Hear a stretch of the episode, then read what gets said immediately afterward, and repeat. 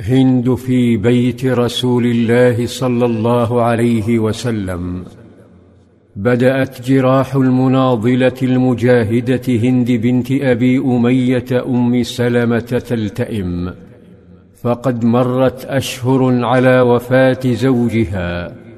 وضعت أثناءها حملها. والأرملة أو المطلقة الحامل تنتهي عدتها بولادتها مباشرة. لأن العدة شرعت لحفظ هوية الجنين ومعرفة والده. ولدت أم سلمة طفلة عذبة سمتها بره وإذا بدعوتها التي لقنها إياها صلى الله عليه وسلم ترتسم حولها تطرق بابها. فها هو صلى الله عليه وسلم يزورها ويزين بيتها بأحرف عذبة.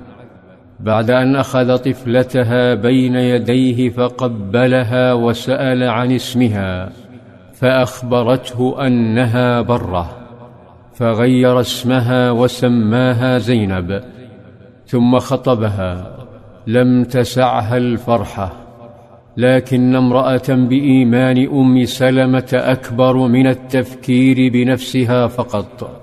فهي لن ترتبط برجل عادي لا تتحرج معه من هفوة من هنا أو زلة من هناك. خشيت أن يصدر منها شعور أو تصرف يضيف هموما لقائد حمل هموم دعوته وأمته خمسة عشر عاما. بل إن همومه ومسؤولياته تتعاظم كل يوم. اعتذرت أم سلمة لثلاثة أسباب فقالت أما أنا فلا ولد في وأنا غيور ذات عيال.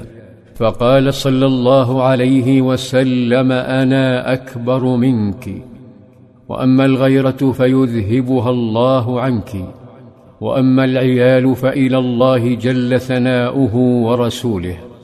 إن زاح همها فوافقت بقيت في بيتها فجعل صلى الله عليه وسلم يأتي إليها واليتيمة قربها فيقول أين زناب؟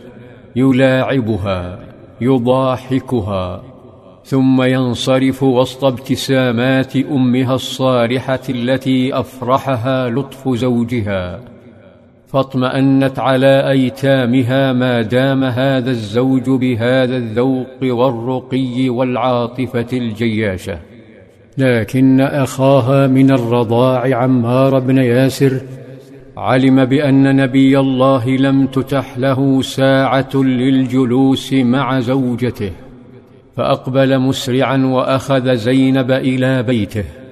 ترى إذا كان صلى الله عليه وسلم بهذا الذوق وإذا كان في عنفوان شبابه لم يتزوج إلا امرأة في الأربعينيات لتمر عشرينياته وثلاثينياته وأربعينياته وخديجة تغلق باب قلبه عليها حتى وهي تتجاوز الستين. لم تجر امرأة على طرق ذلك الباب فما الحكمة من تعدد زوجاته؟ هل هو المنصب؟ هل اتجه للرفاهية بعد أن حكم؟